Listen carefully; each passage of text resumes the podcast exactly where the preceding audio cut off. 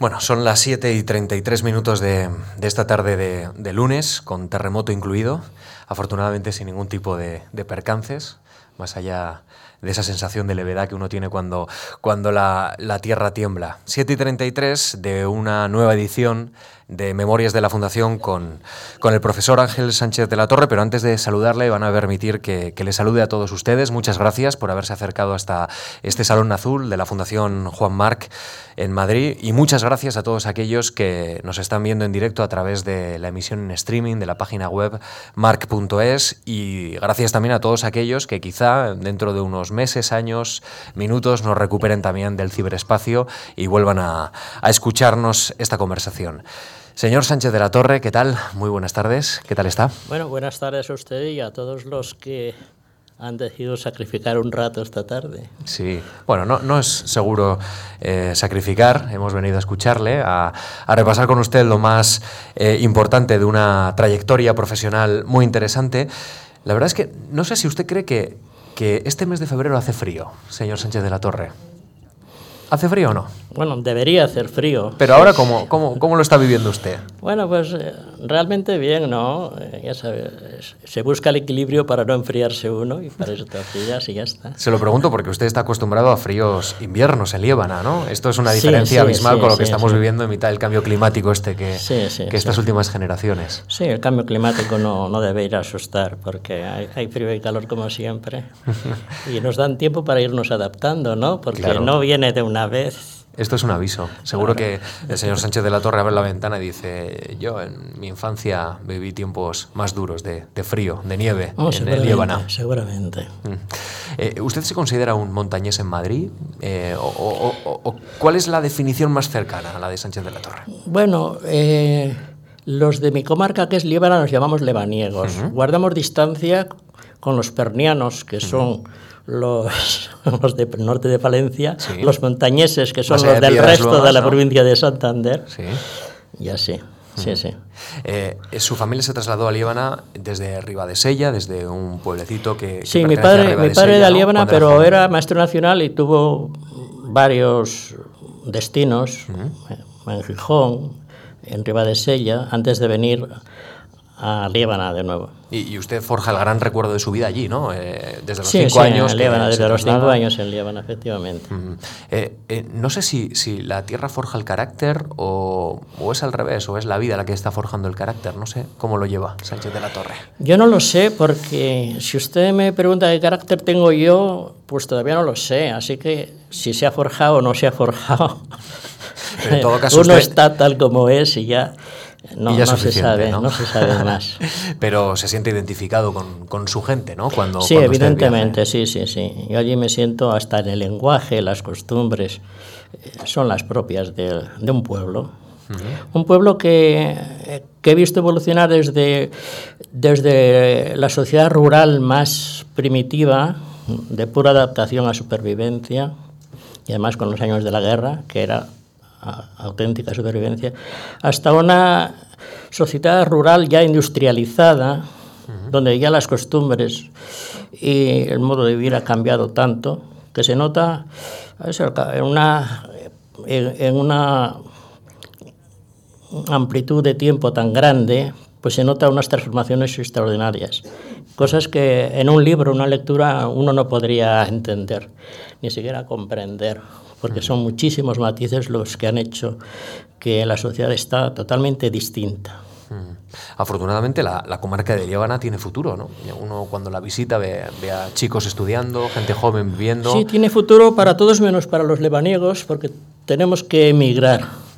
Mm. Yo conocí cuando era niña, había unos 13.000 habitantes y ahora son unos 6.000, si mm. llegan. Mm. Lo que pasa es que las industrias que antes requería mucha mano de obra, que eran la agricultura, la ganadería, ahora no son rentables, entonces se dedican, se han concentrado pues, en actividades de tipo turístico, eh, sí, con ocupación, digamos, sí, sí, eh, no permanente. Sí, pequeñas ¿no? granjas, sí.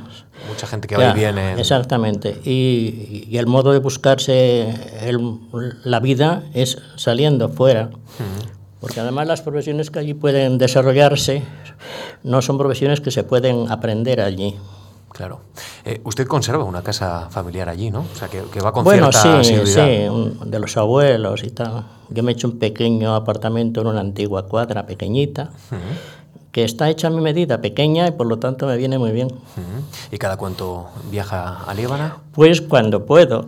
He estado en enero, y volveré, si Dios quiere, pues tres meses de, de verano He leído en una, entrevista eh, que su mejor escuela ha sido el contacto con los campesinos. Eh, usted elogia su ordenación mental y, dice que esa ordenación mental comprende a la vez las claves del político, del científico y del filósofo. Caramba, eso es un párrafo muy rotundo, pero eh, es posible que eso pueda salir desde la visión del campesino en cierta proporción, ¿no? Porque claro, es que el campesino te pone en contacto con las realidades más evidentes de, qué comemos y cómo hacemos para comer y cómo hacemos para que coman las generaciones futuras. Eso es una cosa muy simple, pero que nadie tiene en cuenta. Pregúntese usted a cualquier político de estos de televisión. Claro. Sí, sí. Y luego la capacidad también de, enfrentarse a la adversidad, porque el tiempo no se controla, hay un montón de factores que, y la previsión, la, previsión, la previsión. La previsión es una cosa que se va alcanzando, se va encontrando, porque la vida te obliga, te obliga a ello y las experiencias de los mayores. Un primo mío, al que quiero mucho, de mi edad, le vino a decir, ellos plantaron, nosotros comemos, nosotros plantamos y ellos comerán. Pues eso es una vida, ¿no? y, y, sin embargo, vivimos en un mundo urbano en el que hemos olvidado las raíces rurales que, tiene nuestro país. Eh, es verdad que vivimos de espalda, prácticamente. Sí, sí, absolutamente. Lo, eh, cuentas con las cosas más necesarias y más imprescindibles como si fueran algo que estuviera resuelto una vez para siempre y que ya nunca más volverán a nuestro horizonte. Y eso es un error terrible. No quiero poner ejemplos de los que ahora salen en la prensa porque son sangrantes y no vienen a cuento. Estamos entre amigos, ¿eh? Sí, pero precisamente por eso, no, no hay que plantear cosas desagradables. en todo caso, eh, del contacto con el, con el mundo agrario, uno, la verdad es que siempre se encuentra eh, esa sensación de lo original, ¿no? de, de, ciertamente algo genuino, eh, muy cercano a, a, la verdad, probablemente. nosotros en la ciudad vivimos con muchos artificios y, y con entretenimientos pasajeros que muchas veces creemos que son absolutamente necesarios y que, que luego cuando estás allí no necesitas en muchas ocasiones más que el sí, Pero, pero no es idílico, no es idílico el campo. Yo tengo experiencias de eh, pleitos enormes a causa de una servidumbre de paso de carro por una finca que mide media área y que eso llega pues a, pleitos y a, luchas y claro la pequeñez se ve también muy al detalle. La pequeñez a que podemos llegar de falta de discriminación, falta de valorar las cosas, ¿no? Bueno, pues vamos a hablar en los próximos minutos aquí Memorias de la Fundación con este hombre que, ha crecido mirando las cumbres recortadas de los picos de Europa desde Liébana. Creo que esa es una expresión que usted ha usado, ¿no? O por lo menos le gusta. Pues es probable. Le, gusta eh, utilizarla. Vamos a comenzar eh, este recorrido por la vida y la trayectoria de Ángel Sánchez de la Torre eh, escuchando esta biografía que, firma Lucía Franco y luego ya entramos a, comentar algunos de sus elementos. Bueno, gracias. Ángel Sánchez de la Torre es un prestigioso jurista que nació en Ribadesella, en Asturias, pero muy pronto se traslada a vivir con su familia al valle de Liébana, a los pies de los picos de Europa, en Cantabria, donde pasa su infancia y parte de su juventud. Su área de especialización es la filosofía del derecho y es experto en derechos humanos, aunque su obra es muy amplia, como se puede comprobar en los numerosos trabajos académicos que lleva publicados. Entre todos ellos destacan lo que sabemos de los derechos del hombre, los principios clásicos del derecho, los griegos y el derecho natural, y además ha coordinado otros títulos como La capacidad jurídica y junto con Isabel Araceli Hoyo Sierra, Raíces de lo ilícito y razones de licitud. En 1959 esta fundación le concede una beca para estudiar en París y otras ciudades europeas el concepto de la propiedad privada y en 1963 obtiene otra ayuda para abordar la organización del poder jurídico en la actividad económica. Ángel Sánchez de la Torre es catedrático emérito de Filosofía del Derecho en la Universidad Complutense de Madrid. Ha sido docente en las universidades de Valencia, La Laguna, Deusto y San Sebastián y es miembro de número de la Real Academia de Jurisprudencia y Legislación. Nos gusta acompañar las conversaciones con un poquito de música, así que señor Sánchez de la Torre puede beber un poquito de agua, podemos acomodarnos, que enseguida empezamos ya a hablar. Le digo que parece mentira. que todo cabe en una vida. Sí, sí. Qué rapidez, ¿eh? Cómo, cómo cambian las cosas.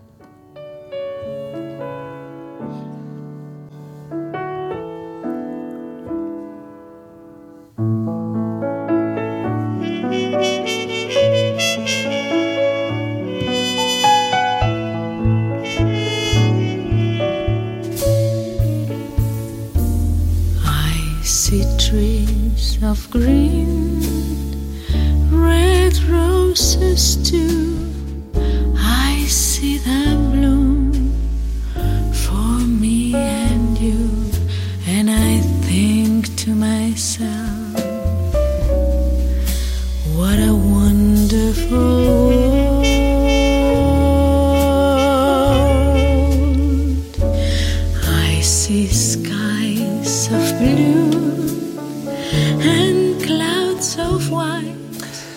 El señor Sánchez de la Torre es maestro sustituto en varias escuelas de Liébana mientras estudia Derecho.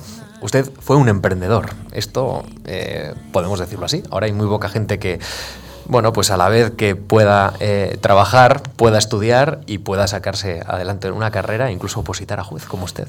¿Cómo, cómo lo vivió? Bueno, es que el ganarse el pan es, yo lo veo el deber más, más, más inmediato que tenemos y hay que tratar de no recargar a los demás. Eh, luego cuando terminé la carrera, pues quise estudiar juez, porque vi muy cercanos los problemas humanos de la justicia alrededor de un juzgado. Y efectivamente empecé a preparar las oposiciones para juez.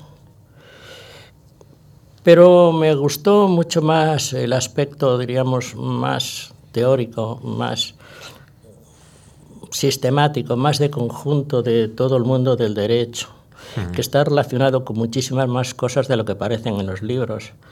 Entonces, pues hice la matrícula en los cursos de doctorado en octubre del 54, del 54 al 55 con Hernández Gil, con Rubio García Mina y González Oliveros. Y las tendencias de González Oliveros, una visión histórica muy importante sobre la función de los teóricos de la justicia española en los siglos XVI y XVII, me, me convenció. Me convenció. Yo estaba ya muy preparado para estos temas por los estudios que había realizado en mi juventud. En comillas, había unas etapas equivalentes al bachillerato, que se llamaba gramática y retórica, antes de entrar en filosofía y teología para los estudios, diríamos, eclesiásticos.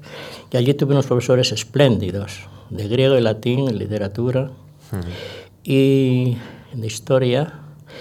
Y allí tuve contacto con los grandes creadores de los conceptos, digamos, sociales, políticos, jurídicos del mundo occidental, que a mí me impresionaron muchísimo y yo creo que me marcaron hasta el punto de que cuando ahora planteo una cuestión teórica, siempre encuentro los precedentes antiguos o espontáneamente me vienen en la imaginación los y casi podríamos decir que me tienen atrapado. Con mucho gusto porque creo que alcanzan una visión de síntesis y una visión de, de, grandiosidad teórica que no se alcanza en pensamientos de los que conocemos actualmente, en doctrinas por importantes que sean. Eh, usted eh, se prepara eh, para, para, probar estos cursos en la Universidad de, Oviedo por libre, en parte gracias a los libros que, que utilizó su padre para sacarse la... Ah, caramba, ¿dónde han visto eso? Claro, en gran parte porque mi padre era, era maestro nacional, pero también había estudiado, también por libre, como abogado en, en la Facultad de Oviedo, también había empezado a historia la carrera de historia que le gustaba mucho, el que se matriculó dos años en Valladolid, pero lo tuvo que dejar porque empezó a tener hijos y ya no podía viajar, etcétera. Su padre era maestro, su madre era maestra y, usted utiliza los libros de su padre para hacer algo que su padre también hizo y introducirse también en el mundo del derecho. Pero también con los libros de los funcionarios del juzgado, el secretario judicial, por ejemplo, que era un jurista reciente, la carrera recién terminada en Madrid. Y claro, más entonces había un sistema, diríamos, de, de épocas, de épocas pobres, que era hacer apuntes y había un servicio del SEU, Sindicato Español Universitario, la rama activa, la única prácticamente que había del movimiento nacional, lo que llamaríamos falange en aquel momento, la más pragmática era el SEU. y tenía un servicio de apuntes que vendían, se podían vender, donde recogían las explicaciones de los profesores, etcétera. Entonces era un elemento importante para los exámenes. ¿no? Entonces el que se sabía los apuntes sabía que podía probar, yo pasaba por ahí, punto. Claro. Claro, se lo preguntaba eh, o, intentaba eh, plantearle de qué manera nace una vocación en la que el derecho gravita sobre la familia y también eh, el maestro.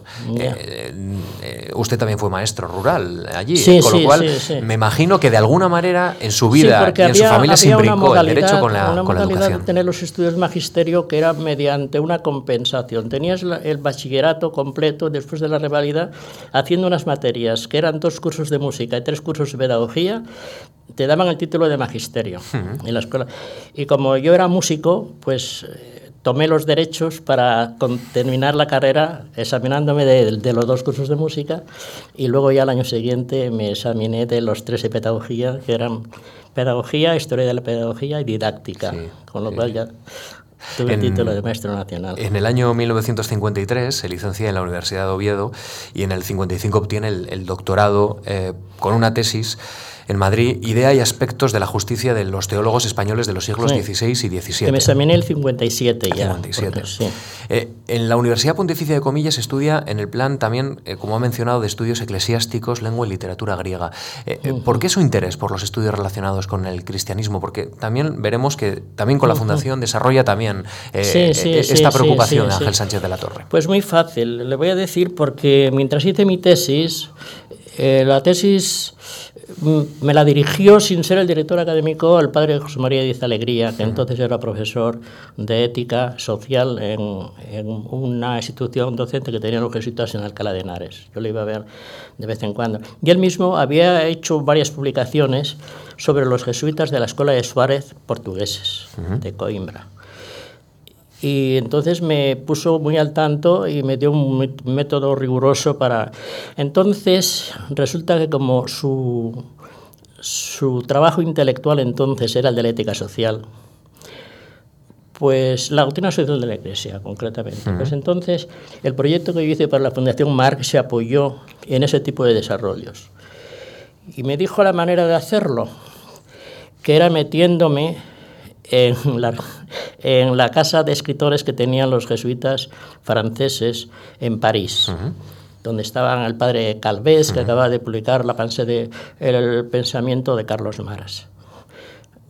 Yo le ayudé un poco en la edición española porque eh, tuve la suerte de tratarle bastante porque él sabía que iba a ser destinado como provincial en Venezuela de los jesuitas y no sabía castellano y entonces hablando conmigo pues Aprendió. Aprendió, bastante. Aprendió mucho, más que yo. Eh, usted desarrolló parte de esa investigación en la biblioteca de la Acción Popular. Claro, sí. Estuve allí, pues sí, sí, sí. Yo iba directamente allí, una biblioteca espléndida, donde estudié, eh, había un órgano literario de las Semanas Sociales que se publicaban francesas, españolas, italianas, belgas y canadienses más una, una alemana, que no, sin tener ese nombre de, de Semanas Sociales, pues reproducía. Entonces yo tomé, tomé este, esta, este planteamiento con diversas tendencias, diversas oportunidades, diversas, diversos momentos también y diversas escuelas,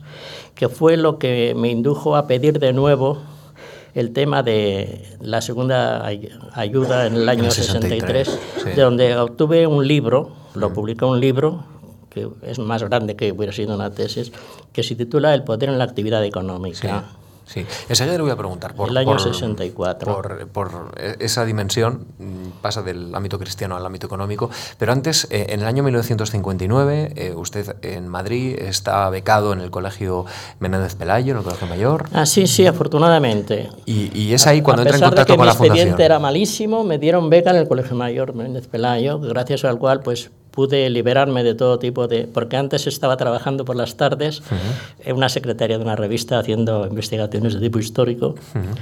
Había que ganarse la vida, uno puede... Y entonces o sea, usted tenía claro que la vocación era el derecho y que había que sustentar esa vocación con otro tipo de trabajo. Y claro, y gracias al Colegio Mayor, con la beca me pude dedicar y además eh, pude entrar eh, por un lado, me ofreció ser ayudante el profesor González Oliveros antes de haber terminado la tesis de Derecho Natural y del Derecho. Y al mismo tiempo conocí a Gómez Arbolella, al que me presentó Torcuato Ferrón Miranda, que era el director y fundador del Colegio de Menéndez Pelayo. y, este me, me, introdujo como becario, becario para trabajar, becario gratuito. Eh, en el Instituto de Estudios Jurídicos, que consistía pues, en hacer recensiones de libros y ponencias para el Anuario de Filosofía del Derecho, que lo acababan de fundar. Yo empecé ya colaborando con él en el cuarto año de existencia, que fue el volumen del 55. Y en ese año, en el año 59, solicita una beca a la Fundación Marc que le permite trasladarse a París, Lovaina, Estrasburgo y Roma, ¿no? para abordar el estudio de las ideologías cristianas modernas eh, acerca de la institución jurídica de la propiedad privada. Sí, desde el enfoque de la propiedad privada, porque yo tenía muy claro desde el derecho romano y desde la escuela española, desde el subjetivismo jurídico que llamaba yo, de la teoría de la libertad y la teoría del sujeto, eh, tenía muy claro que el tema de la propiedad era el básico del ordenamiento jurídico. No lo, como lo solemos entender y desarrollar en los códigos, sino la noción de propiedad, que eso requeriría alguna investigación. tengo que reconocer que estoy ahora en ello. Muy bien. Bueno, pues eh, el señor Sánchez de la Torre, Ángel, sale eh, en el año 59 al extranjero, sale, mm. como decimos, a París, Lovaina, Estrasburgo y Roma ensanchando su cabeza y sus aspiraciones, evidentemente. Bueno, es que la Fundación Mar, un, permítame un inciso, la Fundación Mar ha hecho en España lo que no se podría ustedes imaginar cuando había que sacar para cada viaje un pasaporte demostrando para qué lo querías y tenías que entregarlo en la policía al regreso, al volver a pasar la frontera. Y que la Fundación Mar te haya dado esa oportunidad, pues es una cosa que es como un milagro, es un milagro. Yo lo he reconocido siempre, de la misma manera que mi estancia en, en comillas me abrió la mente a lo importante de la cultura, pues eh, la Fundación Mar me abrió la, la, experiencia a lo importante de la sociedad libre es muy importante. Claro, usted ahí eh, tiene un contraste muy íntimo, muy importante. Viene de un país en el que no hay libertad, en el que se podía enseñar y estudiar y aprender la cultura clásica, como dice usted. Bien, distingo. No había libertad, no había libertad tal como la, la entendemos cuando los, los presupuestos de la libertad son los de la libertad política democrática, más o menos formal o más o menos práctica. Pero al que tiene el espíritu libre nunca le falta la libertad. ¿Y, qué encontró eh, cuando viaja a una ciudad como París? Eh, ¿Qué contraste, qué recuerda? ¿Qué, imágenes le vienen a la cabeza ahora? No, pues allí estaba, bueno, la importancia del mundo intelectual. Fue una etapa extraordinaria, porque además había grandes conflictos entonces, era la época de, la independencia de Argelia, había grandes conflictos, incluso interiores. A mí me despertaron a la mañana de las bombas que estaban en un jardín de al lado, ¿verdad? De la OAS. Eh, pero los temas ideológicos del marxismo capitalismo se están planteando con mucha dureza, pero iban buscando un acomodo céntrico, ¿verdad? Uh France era un hombre, sería en muchos aspectos de derecha, en muchos aspectos sería de izquierda, y fue un hombre crucial durante muchos años. Y luego los jóvenes leones de la derecha, Giscard d'Estaing, etcétera, que salieron por aquellos años, ¿verdad? Fue una etapa muy importante. Pero luego además Camus estaba en pleno apogeo, en pleno auge. Claro, veo cierto cierta nostalgia en esas palabras, ¿no? Pues sí, sí, sí, claro, claro, evidentemente. Estoy, estoy comprobándolo.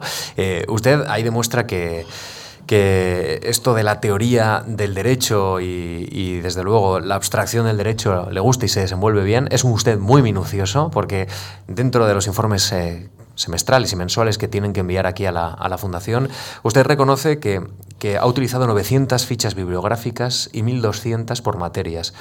Qué diferente, eh, don Ángel, es el estudio de hoy día eh, al de ayer, ¿no? Al de ayer sin, sin, nuevas tecnologías, en la que todo tenía que ser apuntado, en la que usted se traía a Madrid para seguir investigando un montón de referencias que tenía que copiar prácticamente, y ahora está a un paso de clic. La verdad es que casi no he salido de esa técnica, porque el ordenador me, me es extraño todavía, ¿no?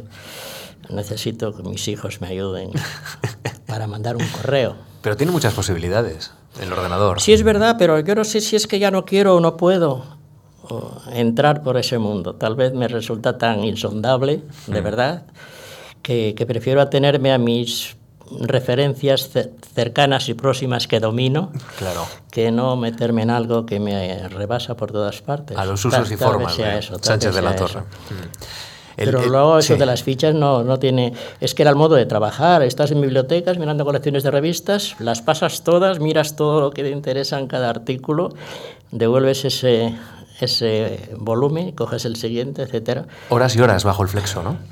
Sí, pero mira, la biblioteca que tenían en Bomb era una biblioteca estupenda. A veces estaba yo solo en, en el local de la biblioteca, pero había cinco personas sirviendo a la biblioteca y había como unos 20 o 30 o 40 investigadores de la revista y de sus publicaciones que vivían en la residencia, que eran jesuitas, vivían en la residencia, pues estaba el padre Calvés, pero el padre Vigor, el padre Fian, qué sé yo, gente, gente que han trascendido, pero que han trascendido trabajando de esa manera que se trabajaba entonces, ¿no? Claro. Con fichas. Claro. El, 1 de junio de 1964 inicia en el mismo lugar, en la Biblioteca de la Acción Populaire y en Bolonia, el estudio de la segunda beca de la Fundación mm. Juan Marc, que usted solicita para abordar la investigación, eh, y leo literalmente, la organización del poder jurídico en la actividad económica, posiciones actuales. Eh, que de ahí es donde salió mi libro, vamos, el título. Y, aquí, eh, don Ángel, su trayectoria académica mm, da un paso en una tierra un tanto inexplorada, ¿o no? En la de la economía. ¿Cómo, cómo, cómo usted recuerda también ese paso? No, es que todo está relacionado con todo. Y el derecho, el derecho, el, la res, el derecho se refiere persona, res, acciones. Y res es la propiedad, es la propiabilidad de un bien. ¿Qué sistemas de preferencias hay para que alguien tenga una preferencia sobre otro ¿Y cuáles son esas razones? Eso es la noción del res, de la res, las cosas. Mm. Y eso es la propiedad de los bienes, pues es la esencia del derecho, porque esa es la, la, materia de la que trata el derecho. Cualquier tipo de bienes de que se trate, bienes materiales, bienes inmateriales.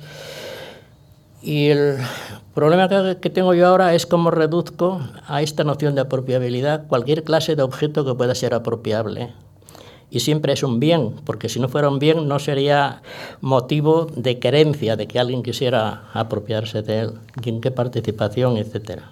Hmm.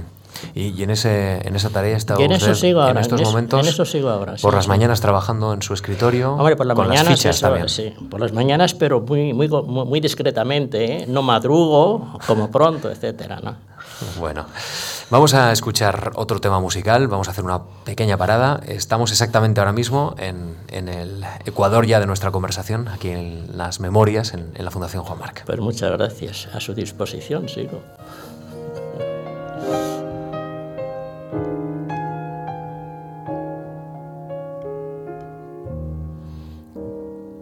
She may be the face I can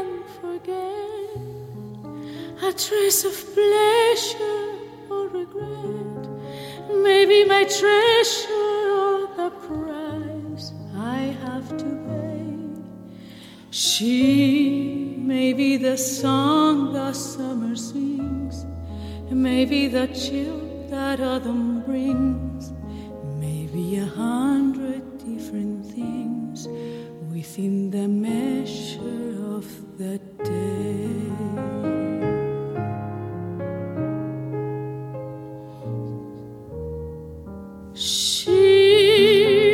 the beauty or the beast, maybe the famine or the feast may turn each day into a heaven or a hell. She may be the mirror of my dream, a smile reflected in a stream. Vamos a hablar eh, de su trabajo académico, de su trabajo intelectual en esta parte de esta conversación aquí en, Memorias de la Fundación. Eh, Estábamos eh, mencionando su trabajo en el año 1964, eh, gracias a esta beca de la, Ah, sí. de la Fundación Marc, eh, sobre la actividad económica. Y, y en esa memoria usted, bueno, pues compone una serie de frases que quiero que comentemos porque creo que tienen su, su actualidad.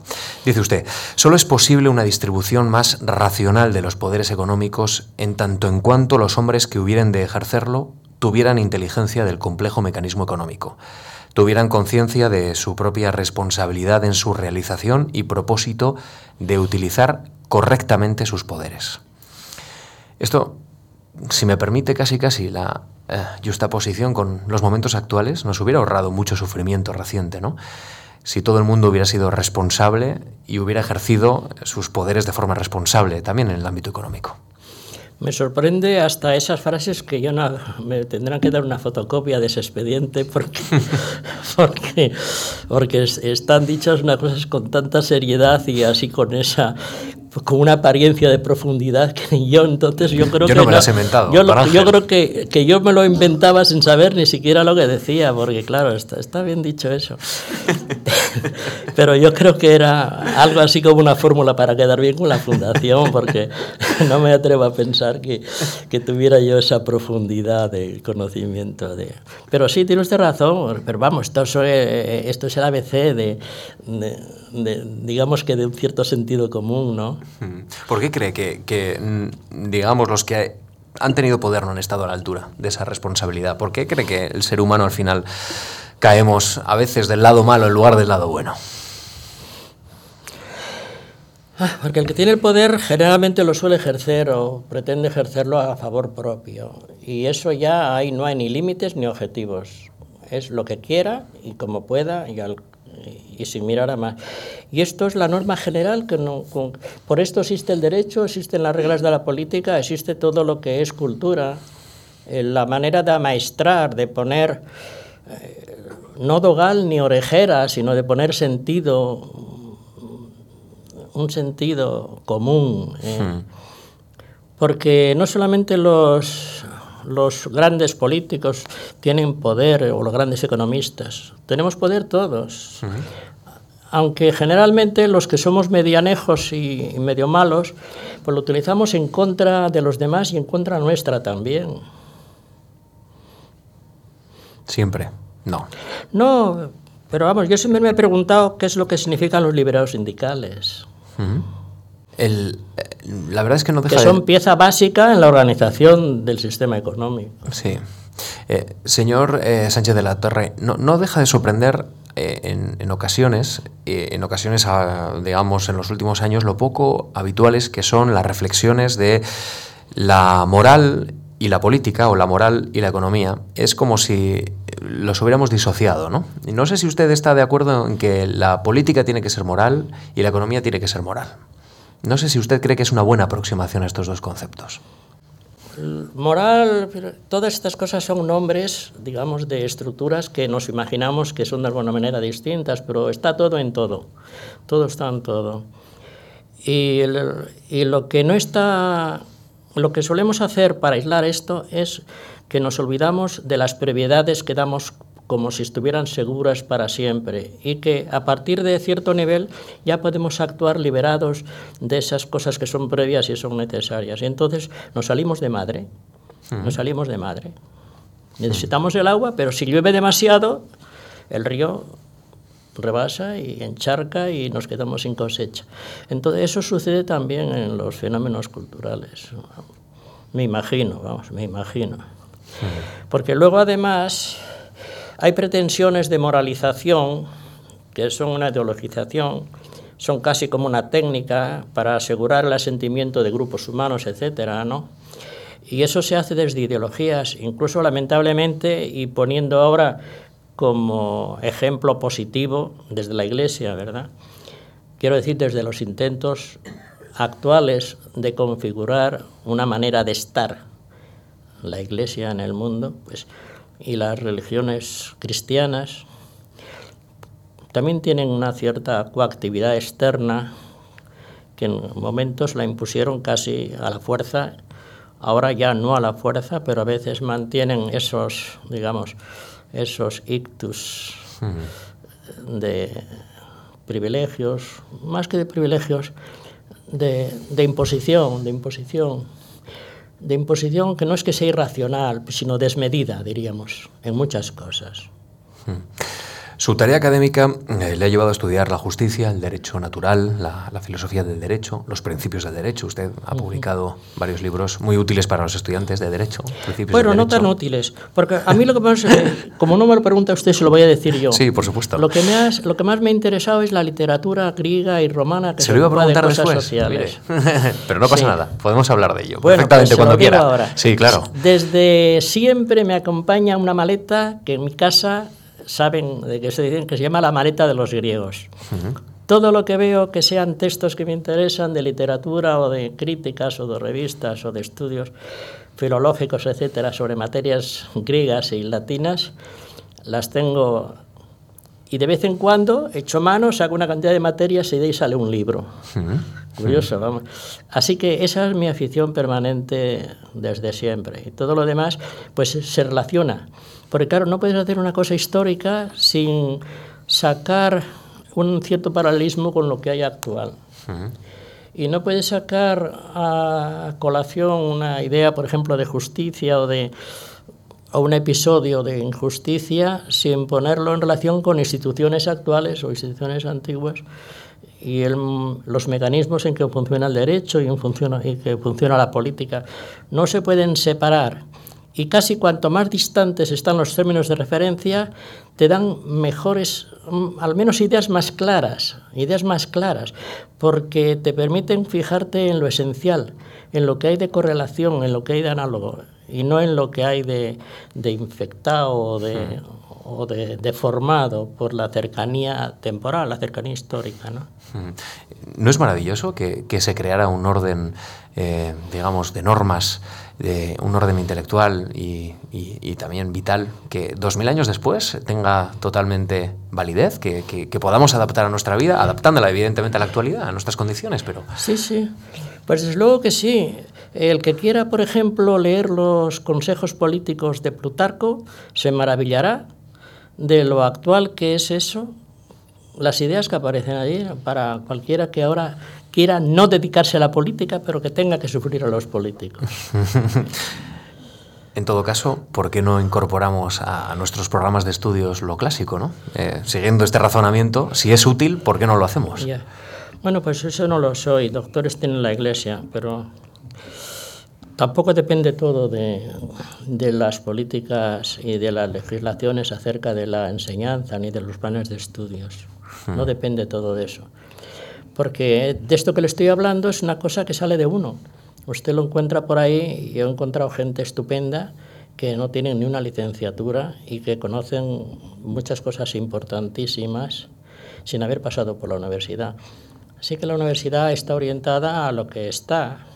Y hay materias que podemos decir que son culturalmente relevantes, pero basta especializarse en alguna de esas materias para que ya no sean vistas tanto como cultura como en plan de técnica.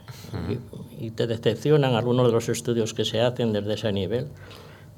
Uh -huh. Rebajan de lo que es el nivel cultural, rebajan los planteamientos y se quedan con, con las cosas que, que enseñar a los alumnos que lo ignoran todo, etc. Eh, así que hay una servidumbre de, de, lo universitario respecto a la cultura. Y esto hace que la cultura en sí misma considerada, es decir, la identificación de valores, la selección de valores, la jerarquización de valores y sobre todo la aplicación de valores y en qué consisten, etc., está muy abandonado en todos los ámbitos. Está muy abandonado temáticamente en los planes de estudio. Aparte de eso, yo creo que el orientar los planes docentes en términos de educación introduce un matiz ideológico.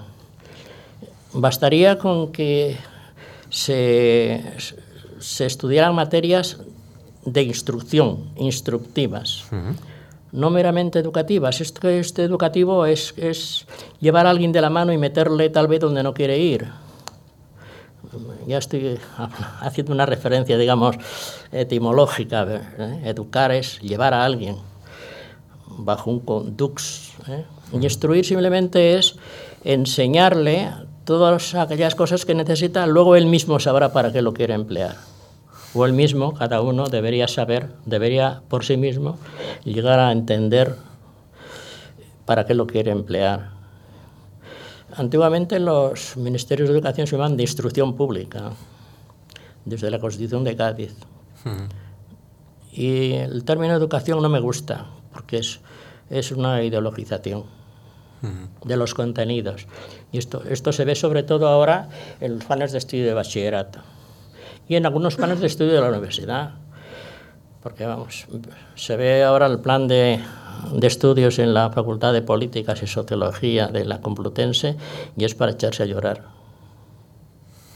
Ya que estamos hablando de, la actualidad educativa y, también de la, de la, universidad, usted, eh, que ha tenido experiencia en muchas universidades, ha estado en Valencia, ha estado en Deusto, ha estado en la Complutense de Madrid, en San Sebastián, eh, le quiero preguntar, eh, ahora mismo, por lo menos ahora mismo, se plantea como uno de los grandes males de la eh, Universidad Española la endogamia. Eh, se está planteando también hasta bueno, algún tipo de acción en el Congreso de los Diputados.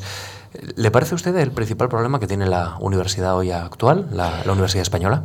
Bueno, esto de la endogamia es una cosa ambigua, ambigua.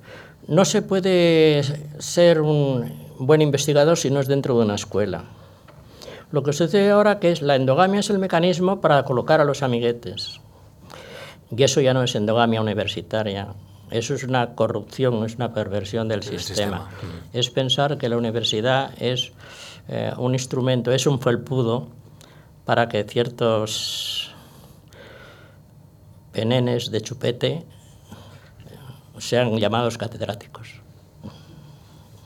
¿Y esto cree que es un mal generalizado o es un mal, eh, digamos, acotado? Muy generalizado, sobre todo en algunas materias. Porque, claro, en medicina, en ciencias, en biología, eso no se da tanto, porque hay proyectos de investigación, hmm. no digamos en ingeniería, donde salen patentes, donde salen objetivos para estudiar. Pero en cuanto entran algunos temas que son de este tipo, digamos, ideológico, que tiñe completamente los contenidos de los planes de estudios, o de algunas fases del plan de estudios, pues eso es una verdadera... Una, una pena, vamos, una pena. ¿Me permite que, que, le cite otra vez? Pero con credibilidad. Vamos a verlo, a ver si se siente representado en estas palabras. Yo creo que sí. Eh, comenta un compañero periodista eh, que se siente muy identificado con Concepción Arenal. Y, dice esta, esta frase, esta declaración sobre ella, con su visión antiautoritaria del Estado y su consideración de la libertad como el modelo para el tratamiento político y jurídico de esta condición humana. Sí, sí. Esa concepción arenal está vista casi exclusivamente por los movimientos feministas, ¿verdad? Sí, sí. Y, y era un auténtico hombre, siendo muy mujer. Quiere decir que para ella eh, eh, los temas del feminismo no eran tan importantes como eran los culturales en general. ¿eh? Mm. Ella era de familia de Liébana, era de familia de Liébana, Concepción Arenal. Me parece que hay aquí algunos de los descendientes, al menos de familiares de ella. Y nació en Ferrol, donde su padre era militar, pero se había hecho militar durante la Guerra de la Independencia, luchando precisamente en Líbana. Líbana fue una comarca donde los franceses atravesaron, por una referencia que tengo, hasta 13 veces. Pero no pudieron permanecer nunca más de un día porque perdían todos los efectivos, siendo atacados por los paisanos y algunas veces también ejércitos, vamos, armados ya como ejército regular, etc. Pues bien, eh, el padre de ella fue jefe de las milicias de uno de los valles de Líbana y luego se asentó en la carrera militar, fue destinado a Ferrol y allí es donde murió. Donde nació Concepción Arena. Entonces, su vida ya la realizó pues, en Madrid, en todas las poblaciones, pero era procedente de allí. Y esa fue de las razones para las que me ocupé de ella. Estudió Derecho eh, disfrazada de hombre, porque en aquel tiempo las mujeres no podían acceder a la Pues universidad. hasta eso, hasta eso, por eso digo que, que, que fue, todo, fue todo lo que había que hacer. Y tiene una gran bi- biografía sobre ella y de ahí es mi conocimiento, porque claro, yo no la estudié directamente, aunque conozco su casa natal, vamos, donde, de su familia. Eh, mm, una profesora de Historia de la Literatura Española, Maricruz García Enterría, hermana de Eduardo García Enterría, nuestro gran jurista que murió hace un año ahora. Y tiene una gran... que son también descendientes de él. Cántabros también. Hay eh, en otro ámbito de estudio, eh, de, de estudio de, de Ángel Sánchez de la Torre, una referencia a algo que también nos ha comentado sobre el valor de la ideología o la importancia de la ideología o, o casi también su, su perversa capacidad destructiva. Eh, también le voy a citar, y esta es la última vez, le prometo, señor Sánchez de la Torre, que es la última vez que le cito ya en esta, en esta tarde. Si por eso no me meten en la cárcel, pues, Dice, empezaremos a sentirnos imparciales cuando ante cualquier hecho, hablando de los crímenes de lesa humanidad, no tengamos en cuenta la ideología o el propósito y sí que el egoísmo comunitario puede llevar a una ideología concreta mucho más lejos de donde alcanzaría el egoísmo de cada individuo. Y es ahí cuando las naciones cometen crímenes. Usted estará de acuerdo con eso, ¿no? Absolutamente. Porque además no es visto como egoísmo, es visto como generosidad o solidaridad o identificación con un ideal superior. Y eso es lo terrible, ¿no? Pero el- esas ideologías que han cometido crímenes de lesa humanidad los han cometido también cuando casi casi estamos hablando de los griegos. Sí, lo han- se han cometido siempre, se han cometido siempre. Pero Esto nos ha claro, con los medios que hay ahora y con la difusión que hay ahora de, esta, de estos procedimientos, ¿verdad? Es que, y nos además nos enteramos tarde siempre que ha sucedido. Ahora ya no, ahora lo retransmiten en directo. No sé si es mejor o peor, pero bueno, Pues eh, es, así que- las cosas. Es que es son lo que así. pasa. No tiene sentido decir si es mejor ni peor. Esto nos pasa ahora y eso es lo que nos Sí, pasa. sí, ¿no? eso es absolutamente cierto. Sí, tremendo. Esta es la, la realidad. Eh, ¿La justicia cree usted que con la experiencia de- del siglo XX ya terminada, durísimo para, para Europa y, y para el mundo en general, pero la experiencia europea es, es tremenda. Nacen de ahí grandes cosas como es la construcción europea y la paz, pero nacen también terribles cuestiones que nos avergüenzan a todos, evidentemente.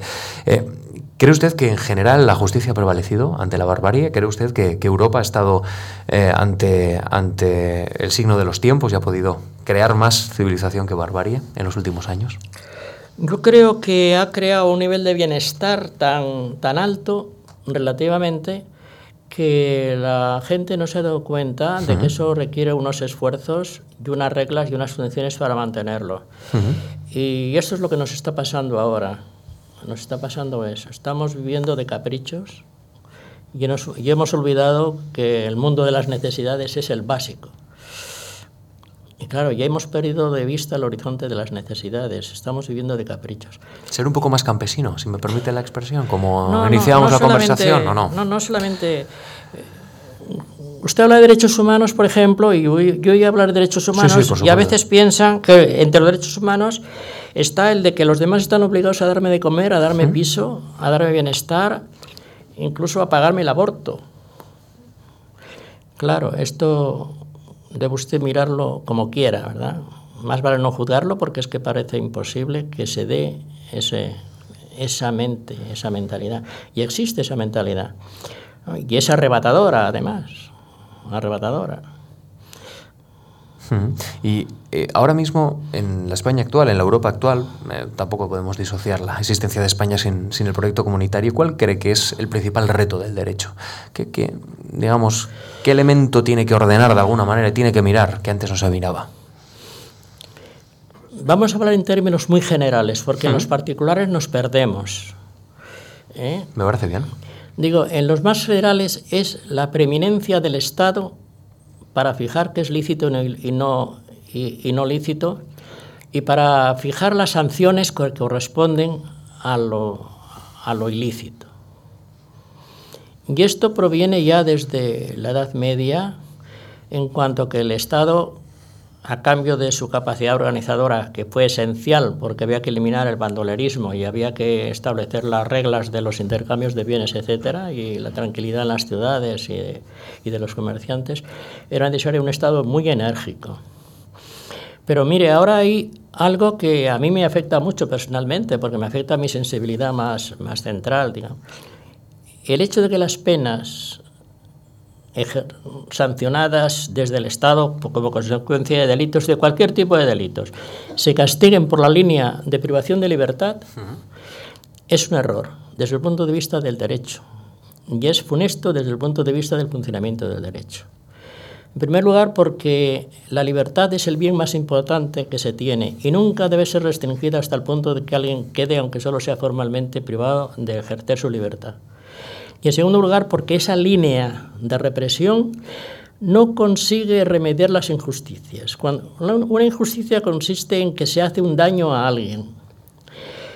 Si a mí me han robado, no gano nada yo con el hecho de que el ladrón se pase cinco años en la cárcel, porque además yo lo estoy alimentando con mis impuestos. El, final, el objetivo de la justicia debiera llevarse por otra escala, que es el resarcimiento a la víctima.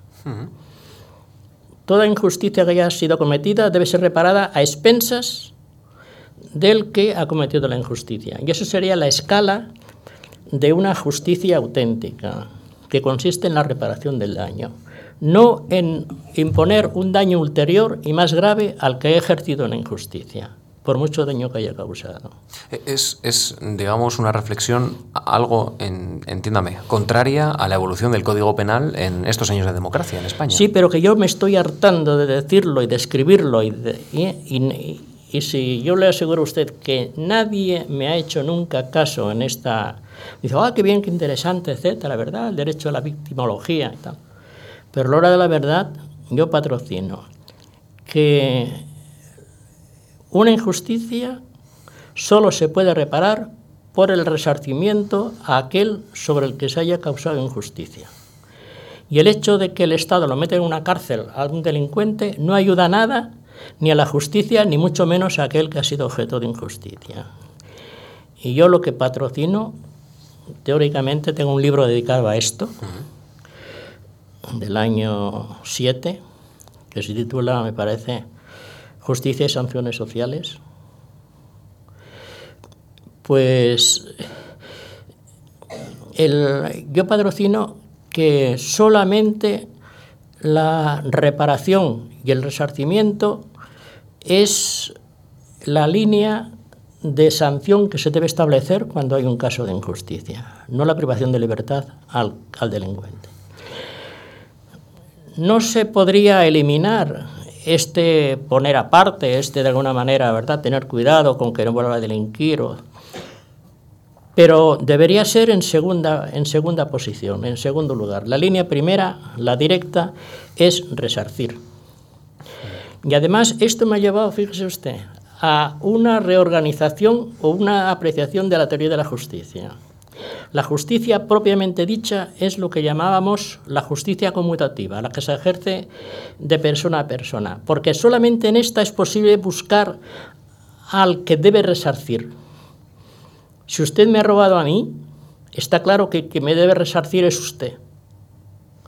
Y esto solamente se da en en las relaciones que llamamos de justicia conmutativa, que no es la justicia distributiva, ni la justicia legal, ni la justicia social sino que es la conmutativa. Entonces quiere decir que desde el punto de vista de la justicia, el prototipo de organización de todos los mecanismos coactivos de la justicia debería ser los modos de actuación de, la, de las instituciones de derecho privado y concretamente de la justicia conmutativa.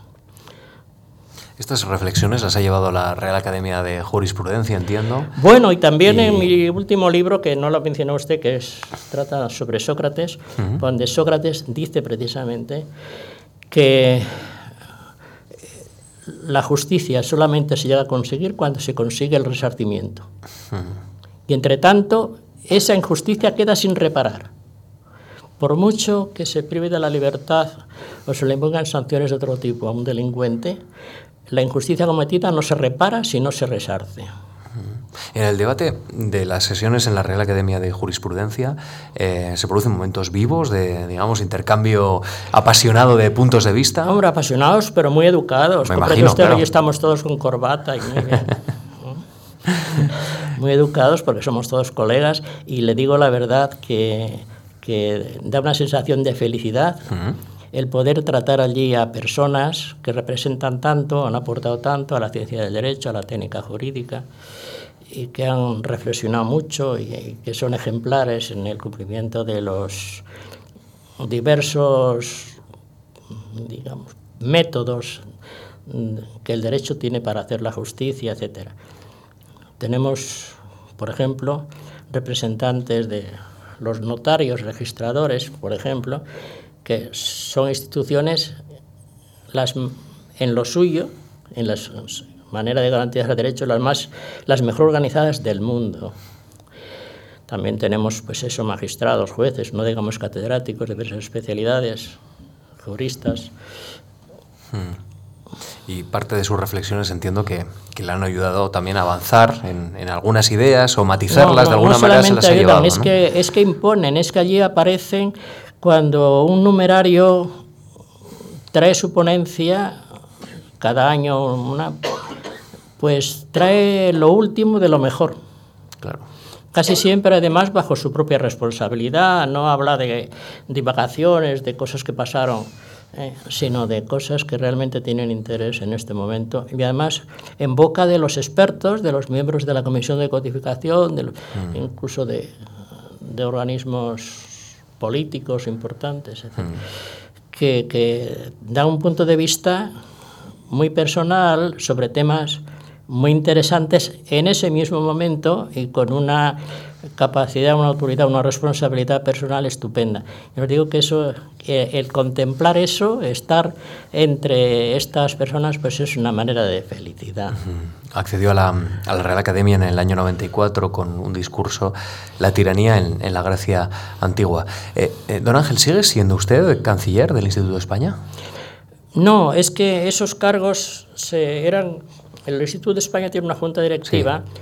donde cada miembro de la de, de, de una academia representaba ¿no? los intereses el punto de vista de esa academia para asuntos que se planteaban allí, uh -huh. del Instituto de España. Eh, pues eh, los cargos iban, según iba siendo más antiguo, hasta vicepresidente, por ejemplo, llegué, pero era ya por la antigüedad claro. en, formando parte de esta institución. Ahora ha cambiado ya el, ahora son los el Consejo del Instituto de España está formado por los presidentes o directores de, claro. de las academias ya en sí, no claro. tienen un representante, sino que son personalmente. Que, tiene que ser muy interesante, ¿no? Esas experiencias de contacto con, con, el resto de reales academias. Eso es muy importante y por otro lado te da mucha pena. Claro. Me da mm. mucha pena porque ni entre todas las academias concitan tanto interés como una sola sesión de la quinta. De, bueno, ya me Lo entiendo usted. perfectamente, sí. Y, y eso te da mucha pena. Porque parece que es pérdida, pérdida de algo que no se puede reparar de otra manera y que no trasciende.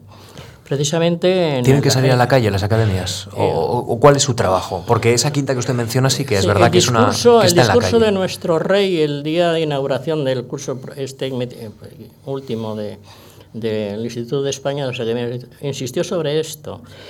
Dice, es que legalmente las academias deben constituir, constituyen en la arte constitucional la cúpula de la cultura nacional y eso no se ve por ninguna parte. Pero no se ve por otros motivos, porque se tiene por cultura otra cosa. Por cultura se entiende, ¿qué le voy a decir a usted?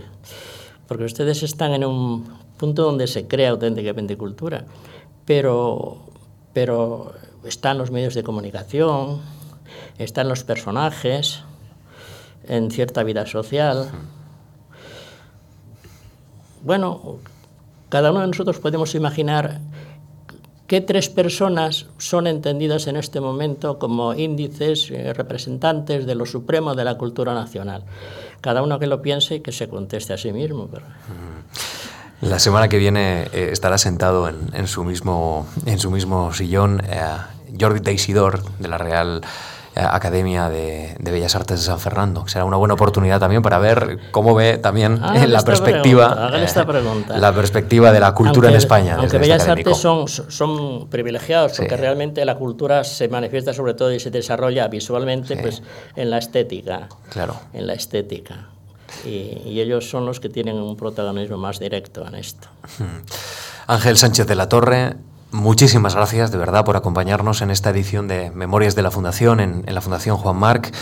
Eh, la verdad es que ha sido un placer escucharle y recorrer su vida con, con, usted en esta, misma, en esta misma tarde. La semana que viene estará Jordi Teisidor eh, en esta sesión de memorias. Y como siempre también habrá a lo largo de esta semana música clásica en, en la Fundación Juan Marc. Don Ángel, que ha sido un placer, que gracias de verdad. Pues muchas gracias. Desde luego me han hecho confesarme de algún pecadillo, pero bueno, ¿qué se va a hacer? Y gracias a todos ustedes, gracias. changed my face, I've changed my name, but no one wants you when.